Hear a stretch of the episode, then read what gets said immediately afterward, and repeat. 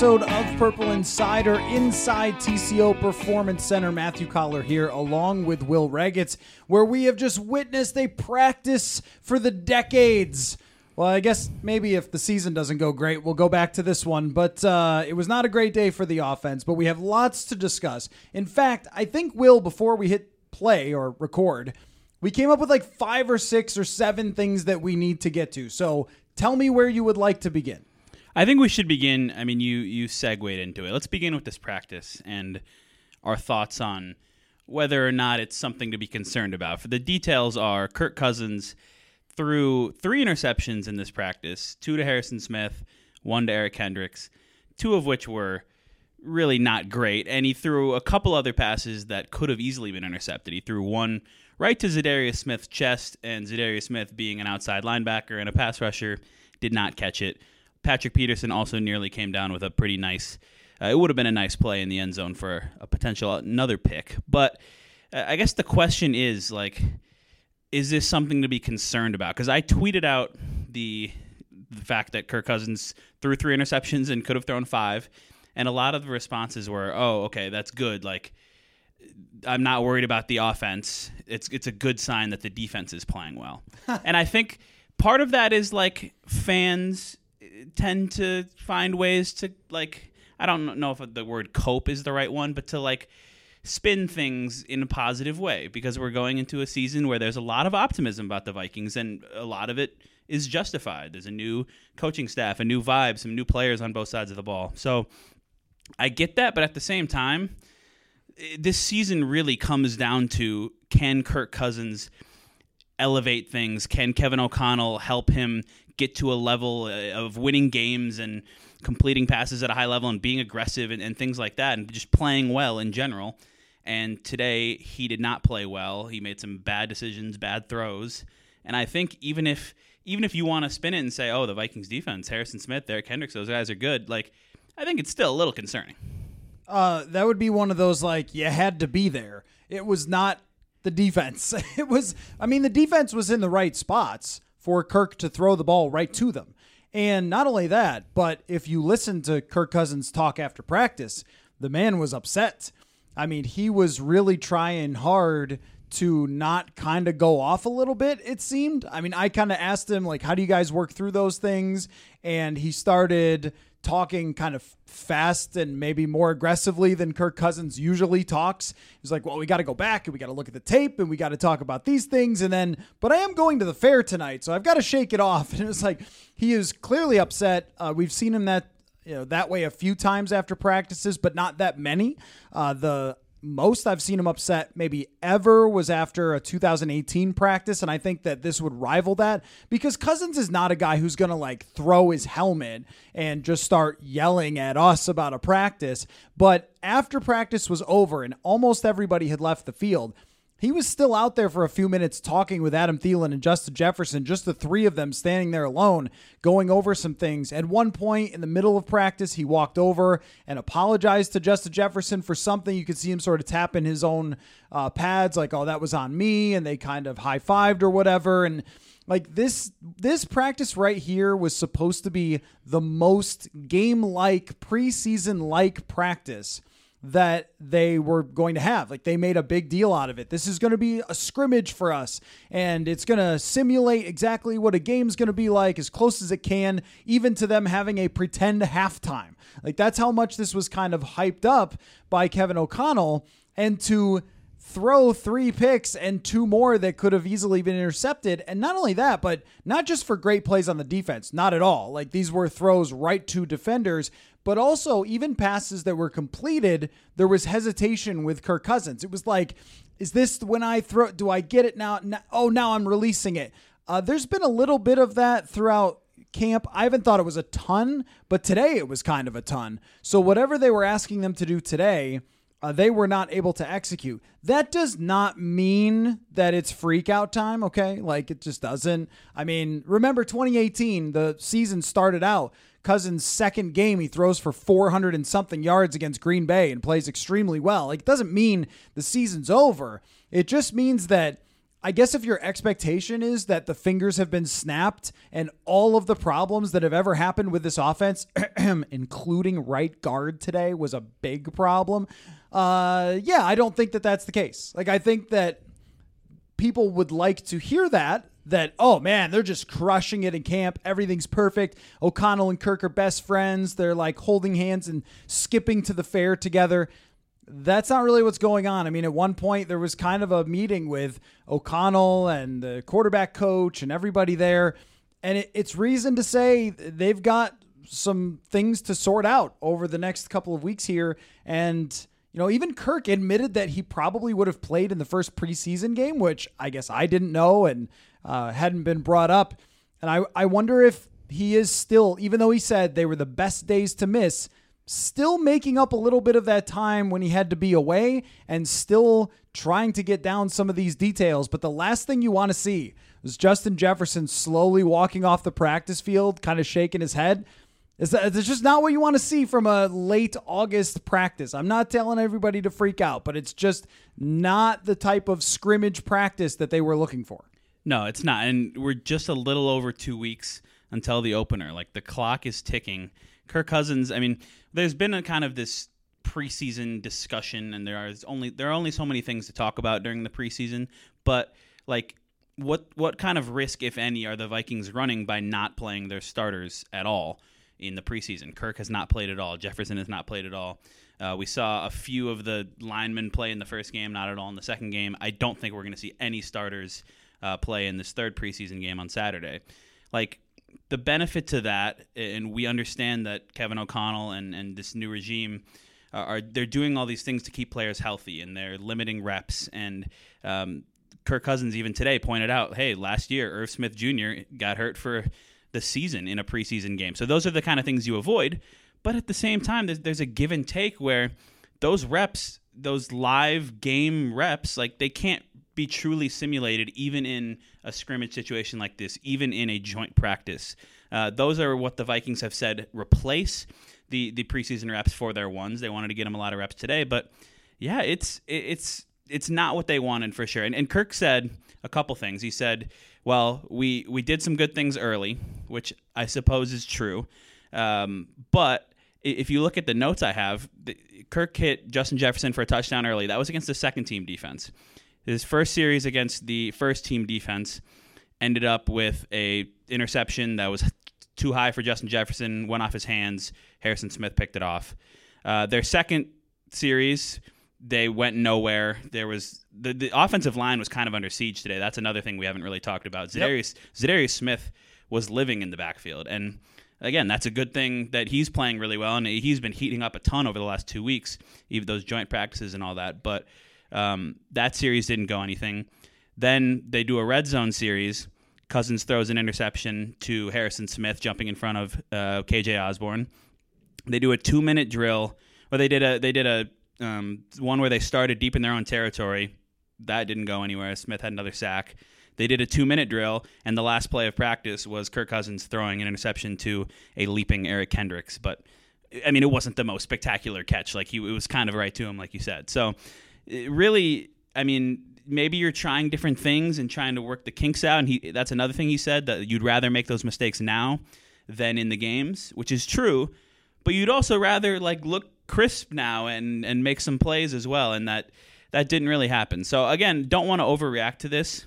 Uh, I do think there's some validity to the idea that like, hey, the defense played well today, and that that might be encouraging. But um, it, it does raise the question like is it the right call to not let these guys get any reps in the preseason? So I, I, think of it a little differently, and maybe this is because my entire football talking life I've been saying the preseason doesn't matter, and I don't care if the starters play.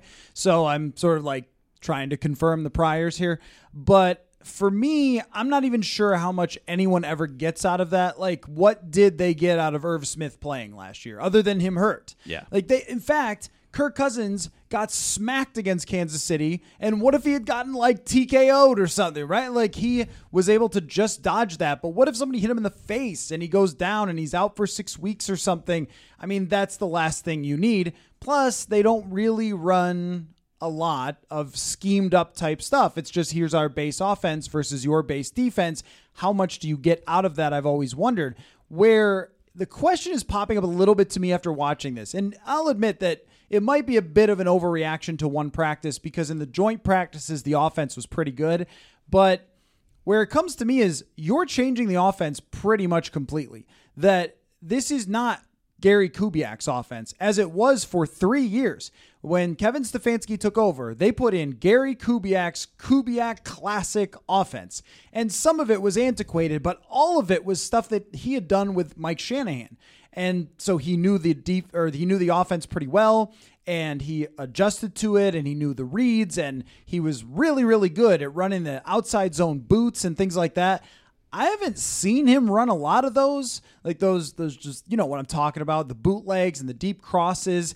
I think there's a lot of different stuff here. There's just a lot of adjustments. And one of the areas that sticks out to me that is hard to see in practice to know exactly what's going right and wrong, but about the Rams offense in general, is you have these choice routes with wide receivers where if this happens, you go left. If this happens, you go right. And like Matt Stafford and Cooper Kupp were amazing with this. But that doesn't mean that Cousins and his receivers are going to get this just in practice. So maybe there's something to them playing in the preseason. Or maybe it's something that they're going to have to work through just throughout the regular season of getting this right. And this isn't also that new with the interceptions. There was an interception that was pretty rough in joint practice. Uh, there was a question from our friend Judd Zulgad to Kevin O'Connell about the interceptions, and O'Connell gave the kind of, well, you know, you're working through things. It's August 25th, though. Three interceptions and five interceptable passes in a practice is a lot. And so I, I think that if you're pumping the brakes at all on the O'Connell's taking him to the next level, it's but you're having to learn an entirely new offense that just involves a lot of different things that you weren't doing necessarily with Gary Kubiak. So yeah, I again like just want to say not this is not a freak out of one practice that we saw that just didn't go very well because we have such a huge body of work on all these people, Thielen, Jefferson, Cousins, and so forth. But when you see the quarterback and the receivers frustratedly having a long conversation with each other. You kind of have some flashbacks there. And even to 2018 with Kirk throwing the ball in the road out of frustration with um, Zimmer's defense and with DeFilippo's offense.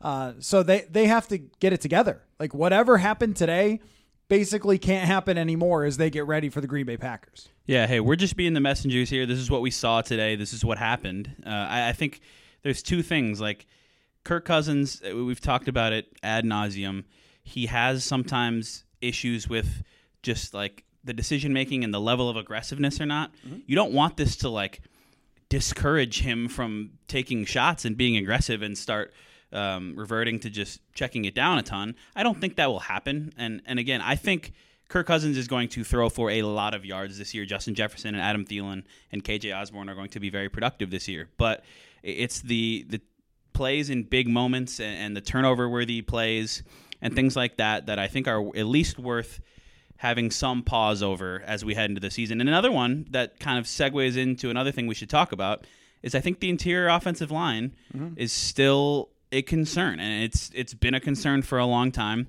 Uh, you mentioned it a little bit. Ed Ingram, there were a few reps today that weren't great against the, the Harrison Phillips and Dalvin Tomlinsons and Armon Wattses of the world, but uh, it's the center position that's still like is still a question mark, and and they were just content to kind of run it back with Garrett Bradbury. And the story comes out today that J.C. Tretter, who has been filling my mentions all offseason, yours as well, I'm sure, with people asking, hey, are the Vikings going to sign J.C. Tretter? Why don't the Vikings sign J.C. Tretter? And my assumption all offseason was, oh, it's got to be something with his knees and his ankle. And uh, he, he's had these injury issues. Um, last year, the last couple years, he couldn't really practice. He didn't miss a game ever due to injury, which is kind of remarkable for the Browns, and he still played at a very high level. But uh, I mean, Kwesi Adofo-Mensah was with him for those two years. I was kind of just giving them the benefit of the doubt that hey, the Vikings aren't the only team not signing J.C. Tretter that could use J.C. Tretter. So I kind of wrote that off. That's not going to happen. Today, J.C. Tretter announces his retirement, and he also does an interview with Sports Illustrated's Alex Prewitt in which he kind of talks through, hey, I wanted to play this year. Like he intended on playing a 10th season. He in his camp reached out to according to this article, reached out to various teams. The Vikings were one of the three teams at the top of his list of ideal destinations. He grew up uh, cheering for the Vikings and thought that that would kind of be a, a cool way to uh, a cool next stage of his career. He, apparently, the Vikings never returned his call, and the uh, none of the seven teams that they re- that his camp reached out to reciprocated any interest. He says he wasn't asking for a lot of money. He says his knees are good to go. He believes that his status as the president of the NFL Players Association has kind of caused him to get blackballed from the league. I don't know if that's the the best term to use, but I don't know what other term there is. Like he believes that that is why he did not eventually get a job.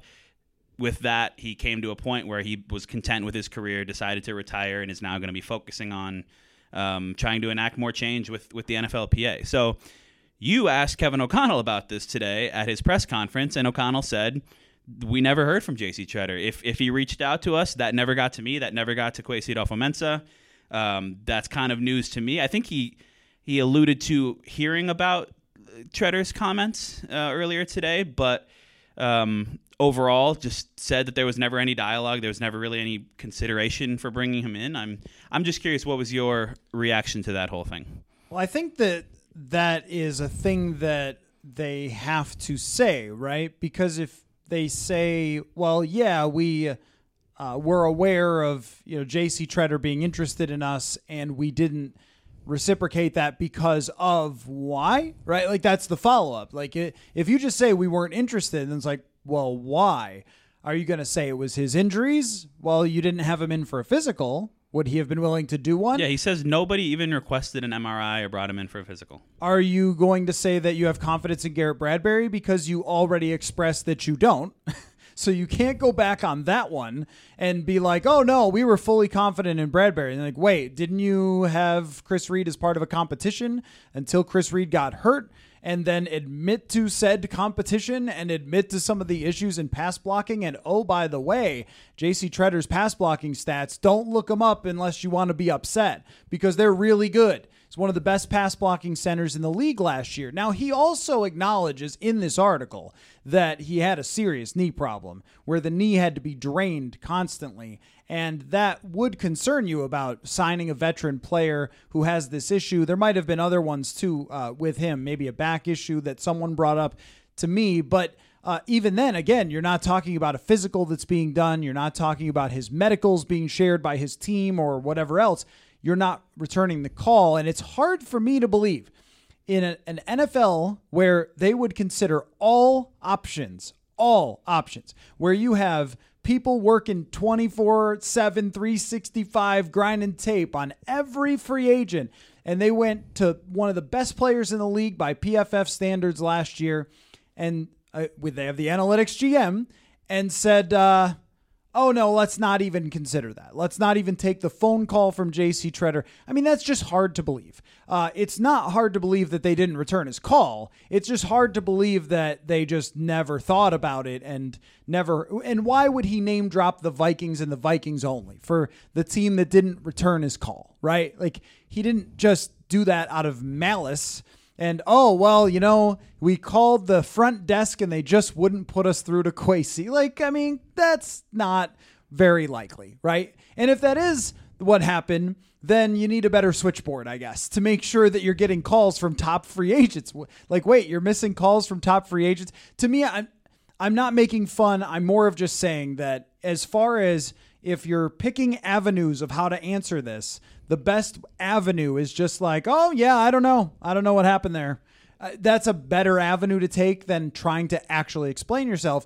I do believe that he is being blackballed because it's not the first time that the president of the NFLPA has suddenly become a free agent and not been able to get a job. And JC Tretter really pushed this league, particularly in that article. He praises other leagues for how they've handled player driven type of social issues and things like that, and how they've organized extremely well. Like these are things that the NFL has never been for. And somebody said to me once, and I, I think this is right, about Colin Kaepernick. It wasn't the kneeling it was the fact that people were following him was the thing that made the NFL nervous. And look, you go back a few years, and and these owners usually do a tremendous job of handling social issues and everything else. But you go back a few years before we knew Case Keenum was going to go 11 and 3 as a starter. Sam Bradford goes down, Colin Kaepernick is available, and they don't make that phone call. How about right now? Sean Mannion and Nick Mullens are your backup quarterbacks. There's no Colin Kaepernick workout. In what world is Colin Kaepernick not a better quarterback? So they will allow political issues, whether, you know, I don't even mean like in the bigger picture, I mean NFL politics, to play into their decision making as well. So if there is issues with the blocking at center, I think we have to go back to you guys said that you didn't or well, you know, this player said you didn't even return his call and he might have been an upgrade even if he played 10 games or 12 games. Might have been an upgrade. And I, I think it if it goes the way it's gone with Bradbury and it's costly and you miss the playoffs because of it or whatever, then that will be something we remember as well, you didn't return the call of a player who wanted to play for you and would have been an obvious upgrade.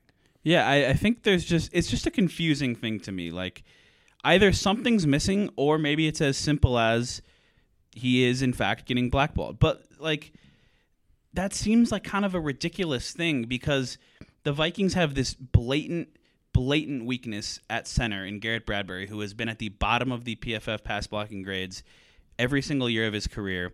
This is a team that's all in, that wants to win this year, that kind of needs to win this year to defend the approach they took this offseason. And you have this potential major, major upgrade if he's healthy, if he's not going to cost that much in JC Tretter. And you don't even look into it because what? Because there's a, a memo coming down from ownership that hey, stay away from this guy. He's he's a rabble rouser. I mean, there was there was a quote in this article that Tretter's agent called him in June and basically said, "I didn't realize how many people you pissed off." Mm-hmm. Like he's been very active in on a lot of fronts, and I recommend reading the article. Like trying to mobilize players. The CBA does not expire for a long time. They recently had a new one, but it's he understands the power that can come from getting these big name players. There was a, a, a an example cited of um, when the players were not satisfied with the NFL's COVID response and they mm-hmm. wanted to play.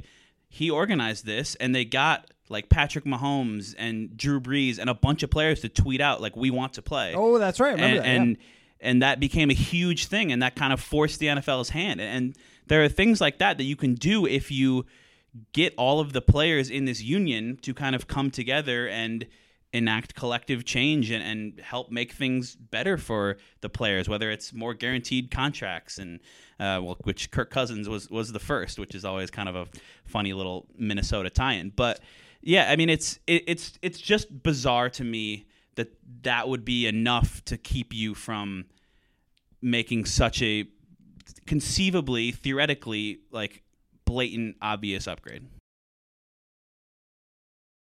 Okay, I've got an article. This is from April 29th, 2010. Veteran center Kevin Mawae became a free agent on March 5th, and nearly two months later, he still doesn't have a job. This is from Greg Rosenthal, Pro Football Talk at the time. So, what gives? Mawae thinks that he is possibly not getting a job at even at his age of 39 because he is the president of the NFL Players Association. I am unemployed and hoping someone will call. It's kind of befuddling to me that I just came off my eighth Pro Bowl and a 16 game season and I can't get one phone call. Does this sound familiar? I, this is an offensive lineman who is in his older years, Kevin Mawae. And JC Tretter is 31. Right. He's yeah, not 39, right, and he's right. a top 10 center easily, maybe top five. Yep. And so this is another quote from Kevin Y. I've said in the past that I hope our management and the owners can look past the fact that I am the president of the Players Association, but right now it's not looking that way. And uh, Mawae never played again in the NFL. I mean, Kevin Mawae was a Pro Bowler, just as J.C. Tretter was very good last year and could not get a job. This is apparently a thing they do.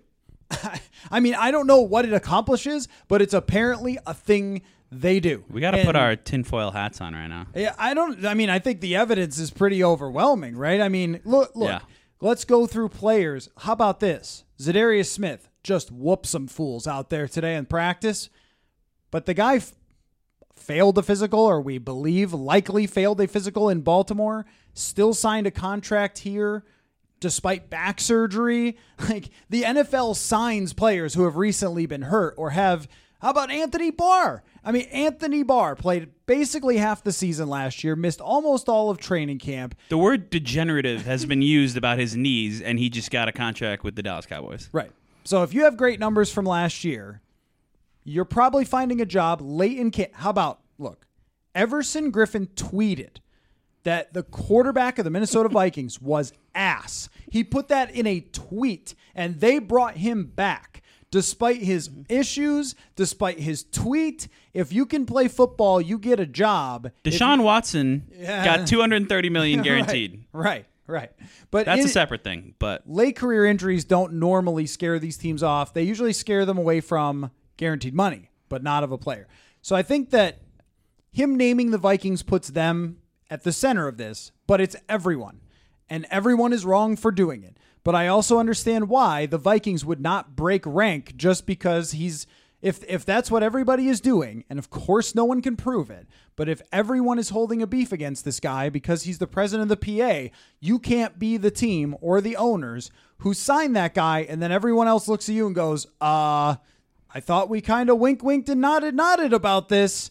Um, however, I still think that uh, I mean blackballing a player is like not legal, and Colin Kaepernick got a settlement from the NFL because of it, because clearly there was proof, and maybe some Jon Gruden emails that uh, were out there about Colin Kaepernick, but you're you're not allowed to do that. So that means to me we can criticize the Vikings for doing that if they did, and if again if there's the problems with the interior line you're going to look back and go, well, there was a guy, but he was good at organizing players, so Which, Couldn't have him. feels like more of a when than an if to me with what we've seen from this interior offensive agree. line for the past few years. Let's let's hit a couple other topics here. Um, we we have the couple other things from practice today. I mean, Nick Mullens is the new quarterback. We did not really see anything from him. He he took kind of one walkthrough series. He was throwing after practice with Myron Mitchell. Um, Sean Mannion was the last guy on the field again, which I know you you noticed the other day. But um, yeah, Nick Mullens, like I think we're both assuming that he is going to be the this team's backup quarterback, kind of without much debate. But I don't know. That's got that's probably got to be all based on his previous production in this league and what he's put on tape with the Raiders in a couple preseason games. Because I don't know if we're going to see him on Saturday.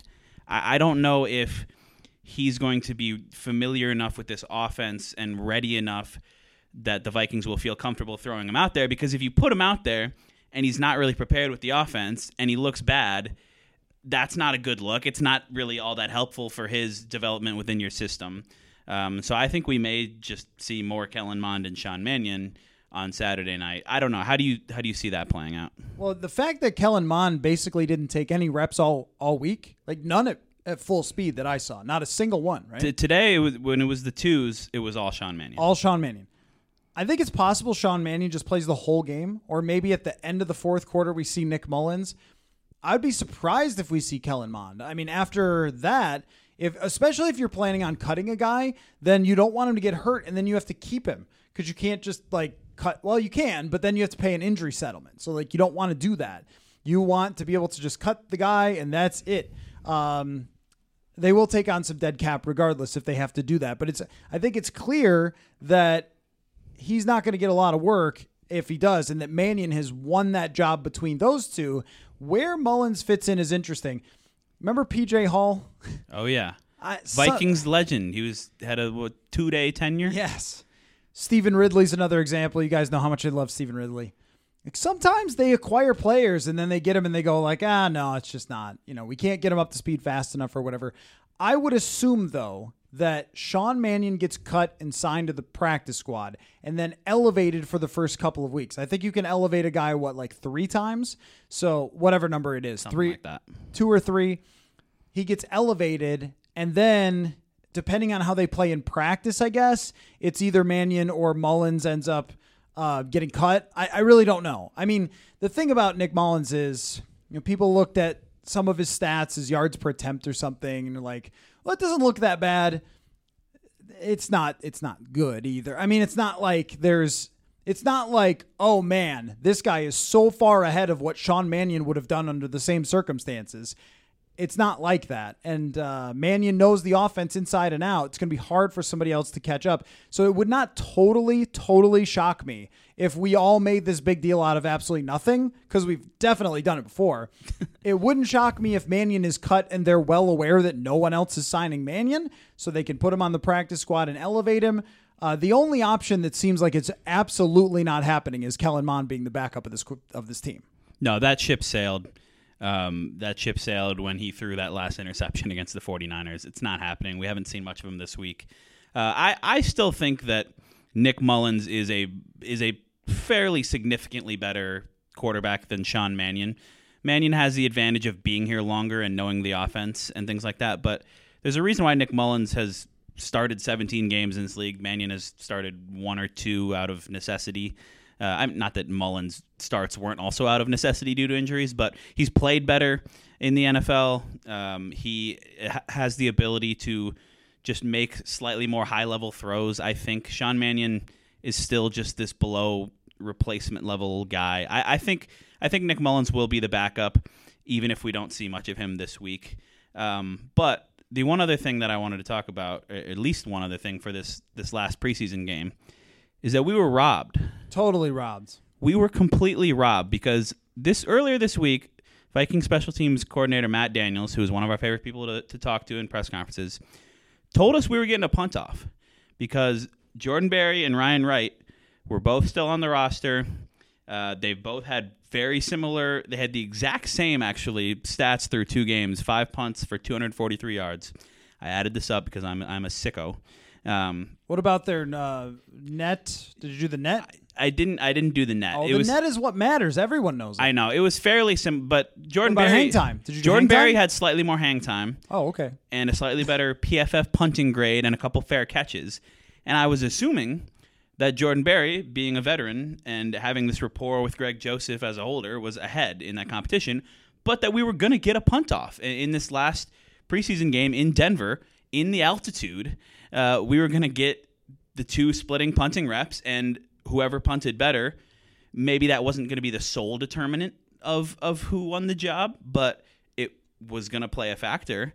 Uh, and I, that gave us something to look forward to in an otherwise mostly, I'm expecting a mostly uneventful third preseason game. And then today, the Vikings released Jordan Berry so they can bring back uh, cornerback Ty Smith because they've got some some injured cornerbacks. Andrew Booth Jr. is not practicing with his ankle injury. Um, I'm I'm I'm devastated. Well, the fact that Andrew Booth Jr.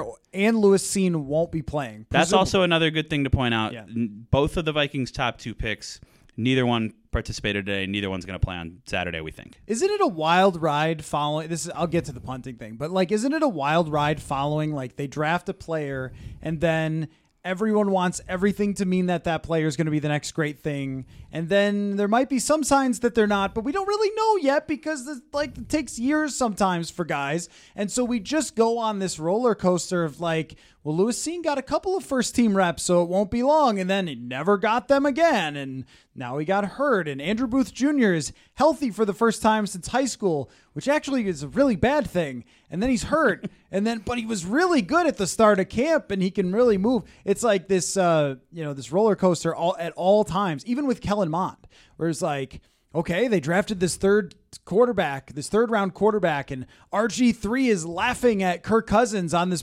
draft broadcast. And then he gets here and we go, oh, okay, he can't throw. That's not good. And then and then he has this horrendous camp, but maybe people want to blame Mike Zimmer and then he comes back and he does it again. It's just like one of the things that will always and forever captivate the audience is whether rookies are busts or stars or whatever. And uh, I guess I would say with these two, it's not going the way they hoped. Like they hoped that Cine would be their starting safety, and they hoped that Andrew Booth Jr. would be good uh, depth because now their depth is whom on the outside. If Andrew Booth Jr. does not come back before week one or is slowed, was it? Is it? They brought back Ty Smith. It's Kris Boyd has to be on Kris the team Boyd. because he's played some football. Maybe Parry Nickerson is elevated from the practice squad. It's yeah. that it's sound rough. good to you? Well, I guess Akayleb Evans too, but he's really raw. We just saw him uh, in a the ones against the twos um, today had a total miscommunication with safety Mike Brown, an undrafted guy that let Justin Jefferson just wide open for a touchdown. Yeah. yeah. So So it's not know, yeah, it's not ideal. Not ideal. No, because also, I mean, if they don't trust Cine to be the backup or he isn't healthy, because they said it was not a, a huge injury and not a big deal, and Kevin O'Connell said he wasn't worried, but then Cine doesn't practice all week, so you're like, okay, well, I don't know then.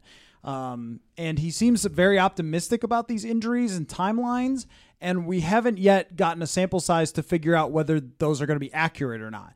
Like he says, Irv Smith's going to be ready. We're two weeks away from the season. Irv Smith is not catching passes yet. I don't know if he's going to be ready. Right? He was catching a few passes off to the side today, like some over the But not in real shoulder drills. light light stuff. Yeah. Not in real drills. No, I'm not saying that he's like lying to us. I'm saying that his optimism for these injuries might like prove uh, that We know, got to wait and see if if that's yeah Not saying it's intentional. Uh, people like to fill in the gaps sometimes, but uh, to the punting thing, it is crushing. It is crushing because it gave us this one really hilarious thing to track stupidly close. It would be like, how many yards was that? What was the? Net? I was gonna have my phone out like the net, like to, so I could tweet it live. Here's exact. Here's or the uh, the hang time. Like here's exactly what it is, and then Ryan Wright just wins it. Um, And I was tracking it today. Ryan Wright punted a bunch today in the scrimmage. His first one only went 39 yards. oh no, Not great. Second one, 50 yards with good hang time, fair Okay. catch. That's pretty good.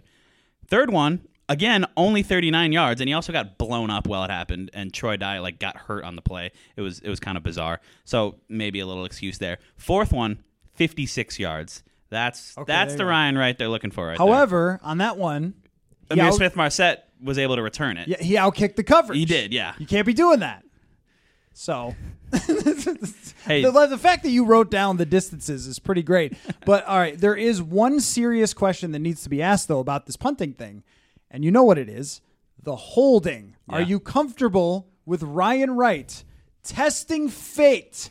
Because remember, Jordan Berry and uh, Greg Joseph, they had a good season together last year. This seems to me, even if he is a slightly better punter, to be fiddling with fate, dancing with the devil here. tempting the football gods. Oh, tempt they do. Yeah, and there was a practice earlier in camp where Greg Joseph has been lights out this entire training camp. Like, we don't want to overhype him. It's just the reality. He has not missed very many kicks. He's been great. He's been drilling them from like 50 plus, like almost 60 yards, 58 a few times. There was a practice where he went six for eight and he missed two field goals, and the holder on both of those missed field goals was Ryan Wright. And that mm-hmm. right there, I was like, Jordan Berry is going to be the punter because the holding thing matters so much. Like punting, whether you punt uh, differences of 10 yards and, and various hang time, and as long as you're not getting it taken to the house frequently, it matters, but it's a marginal thing. Getting good holds down, like having the laces lined up the right way, putting it in the right spot, making Joseph feel comfortable with everything is very important because a single missed extra point or a single missed 43 yard field goal can change seasons. And we we saw that last year. Like what happens if Greg Joseph makes that kick against the Cardinals in week 2? I'm not blaming Jordan Berry for the hold on that kick necessarily, but like it's an important thing and that's why it was surprising to me today that they let Jordan Berry go. They still have some time. Like Ryan Wright still needs to prove uh, starting on Saturday night and throughout these practices that he can punt well and hold well, or the Vikings will not hesitate to bring somebody else in. I wouldn't think, um, but yeah. Anyways, we were robbed of a punt off, and now Well, now all I can hope for is that T.Y. McGill gets two more sacks. That's as worked up as you've been about anything, like really ever. I mean, you're really upset about that. No, it is, but it is, it is true that it goes back to the will will we will look back to this if it goes wrong. Very much like the JC Tretter thing, only in a much more absurd fashion. Mm-hmm. Of like, if they can't get the holding operation right, we're gonna be like, what? like this, I mean, the same thing. This happened like two years ago with Austin Cutting, where they went with the inexperienced long snapper, and then he got the yips, and then they couldn't make field goals, and then Dan Bailey got other yips of his own, and it was just like, what is going on here? And uh, you you really don't want to test fate with that, but Uh, aside from that, uh, you know, not that serious. Uh, what um, what's got you excited? You excited for Saturday? Yeah, isn't everyone? Yeah, not really. I, I kind of wish it was an afternoon game and it wasn't gonna like take up my whole Saturday night, 8 p.m. Central start. Do you have big plans otherwise? Yeah, I, I mean, I might have. I might have gone to the state fair or something. Oh, I think, yeah. I think Yeah, I'm going to do that tomorrow night, though, Friday night. So, Okay, good call. so we'll be good. But yeah, I mean, it's I'm we do this every day. Like this is, I think I'll be able to find some interesting things to watch as a sicko who does all the 53 man roster projections and and, That's thing- what I'm doing things like day. that. Like Yeah. the next day, I'm going to update it for the final time because cuts are Tuesday. It's a quick turnaround.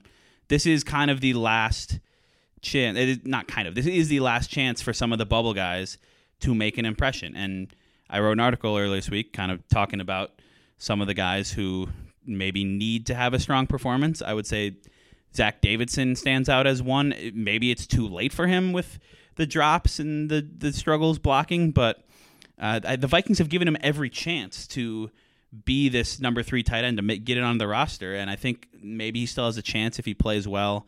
Uh, I think the back end of the receiver room, I think the top four are for sure set. Maybe the top five, Bisi Johnson might be safe. So then it comes down to Jalen Nailor, Dan Chisena, who's who's injured, um, Myron Mitchell, Trishton Jackson. Is any of them gonna, are any of them going to stand out? I think I have Nailor as the favorite right now, but he muffed a kickoff in that Raiders game, which is one of the appeals to having him on the roster.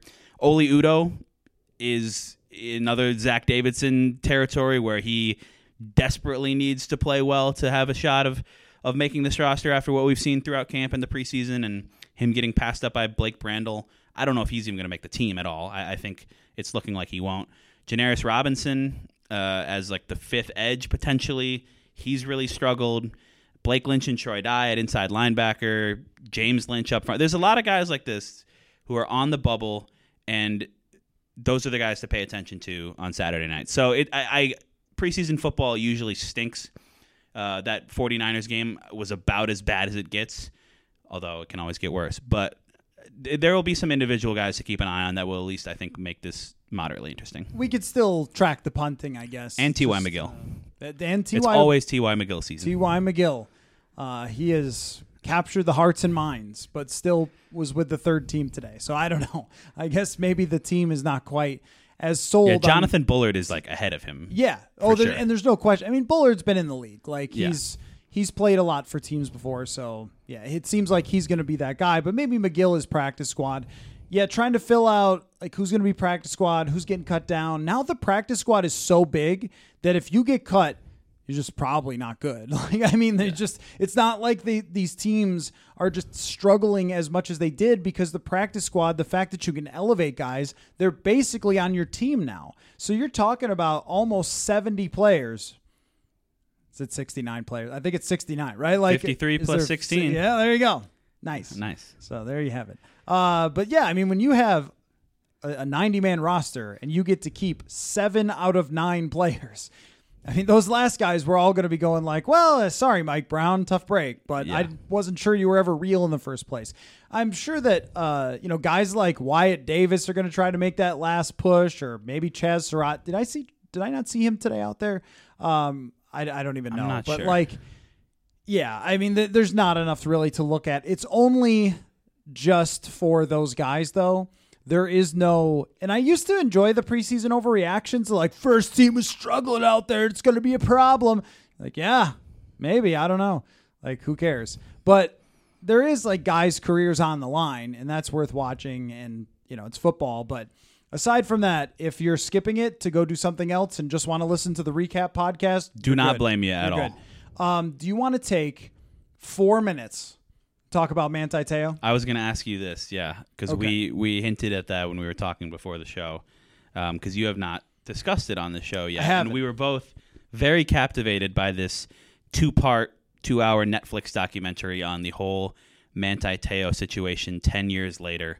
Um, people who haven't watched it may not really understand what we're talking about. You're obviously familiar with it when it happened. It was a huge story.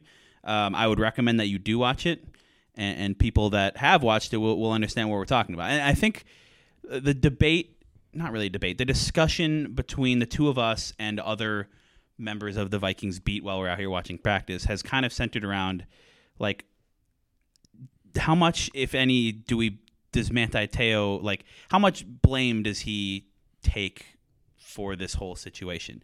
And we agree that it is like not much. Mm-hmm. Like he is not the primary culprit. Um, Naya, the person that catfished him, is comes off really poorly. I think in this documentary, even if they tried to like frame it at times like like part of her transition to being this transgender woman and try to paint her in a good light, she comes off terribly. Uh, she really didn't express much remorse. Some of the things that she did, just like faking dying in a car accident as Lennay Kekua, Manti Te'o's uh, not real girlfriend, faking dying in a car accident, then later getting leukemia, then like breathing heavily over the phone as if this person was on life support and like needed him to talk to her. Like it's it's insane. But at the same time, if you're Manti Te'o, how do you not even in even in the I'm just rambling here, but even in the like context of it being 2012 and catfishing not really being a thing that people knew about, how do you not verify at some point that this girl exists?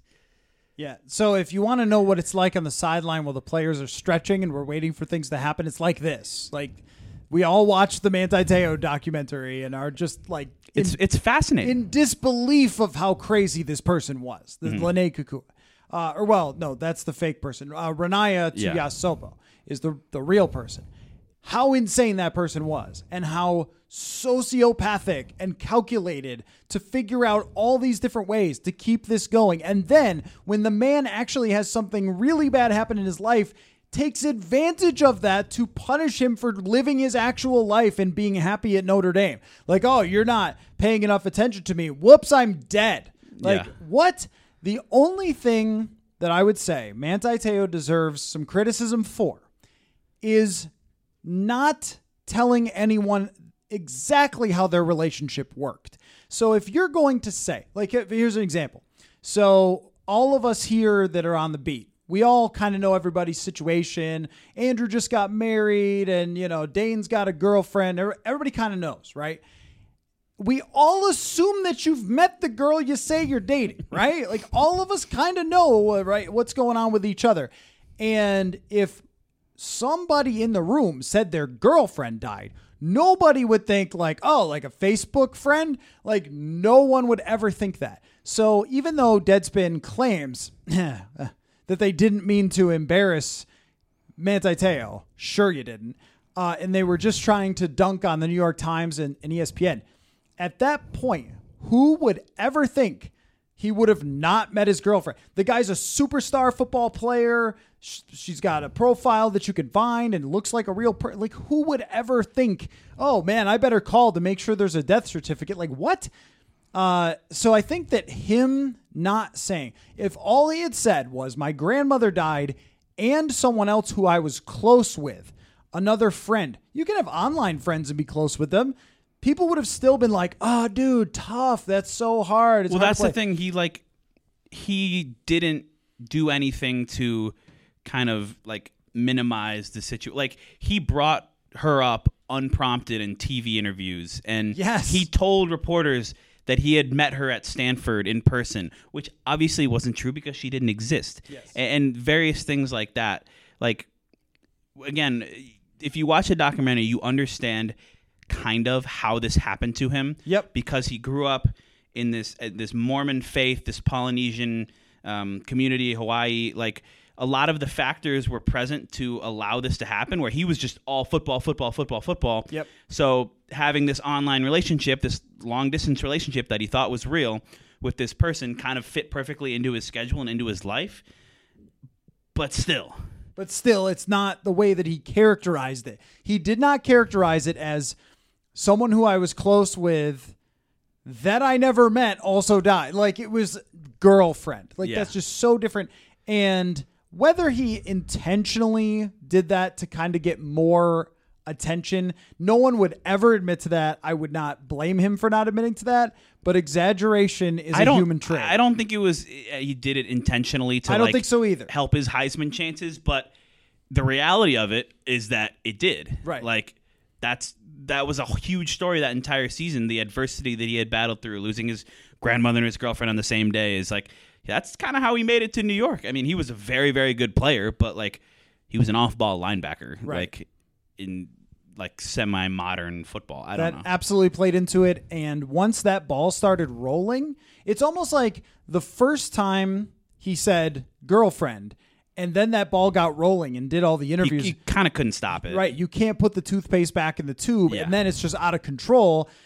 The other area is, and this is we could say as adults and not someone who is 21 years old, because 21 years old is probably not old enough to fully be held responsible for all of your actions for the rest of your life. And I sympathize with Manti Te'o, and I thought the end was beautiful. I thought that like his Yeah. His speech at the end, and if you're looking for this, it's on Netflix. But his speech at the end about forgiving the person who catfished him and wanting to help people, and it's okay that you know people make fun of me. I'm gonna just do do my thing. That's great. It's a great message for everybody. But if you were to tell people how you could really help them in the future, it's fess up before it comes out. Because if when he found out that that person, whomever it was, was still alive, if he went to Notre Dame and he said, "Look, there's some something going on here. I need you guys to organize me telling the local media what's going on because the local media in a college town like that, I mean, they are going to be more sympathetic just Yeah. naturally. Like that's college sports and I'm not accusing anybody of being biased toward the team, but like college is kind of, you know, they honk for the team The most of South the time. Bend Tribune would That- probably have been a little forgiving. yeah. Yes. And if you call the press conference with only the locals and said, here's exactly what happened to me, I was catfished, this is BS, well, I think it goes over way different if he comes out with it first and says, I'm the victim, than if someone else catches you in the act. And then, of course, it makes it much worse that on the stage, he brings it up out of nowhere where he could have said anything. And he says, My dead girlfriend. It's like, oh no. So, uh, absolutely wild stuff. But I do sympathize. I give him some percentage of blame, but I sympathize more than anything because gosh, they made a whole show for a decade out of people who have had this happen to them. It's a horrible, horrible thing to do to somebody. Yeah, the the overarching thing is just you come away feeling really terrible for him and and what happened to him, what this person did to him and how it materially like he would have been a first round lock. He goes to the second round, he loses out on money that way. He admitted to feeling like really he wasn't in the right mental headspace for his first several years with the Chargers because of this whole situation. He became this this laughing stock. Like you just feel really bad for him and for what this person did to him. Um, we our debate of like there's various there's various amounts of blame you can assign. Like should he have done various things to, to not perpetuate it? Um, the media, I think, is another interesting point. We, we got to wrap this up, but like Deadspin kind of running with the story before having all of the information, and in their article insinuating that Manti Te'o was somebody said he was eighty percent in on it. Like that was really damaging Right. too. Yep, yep. They the two Deadspin writers, I don't think, come away from this looking very good.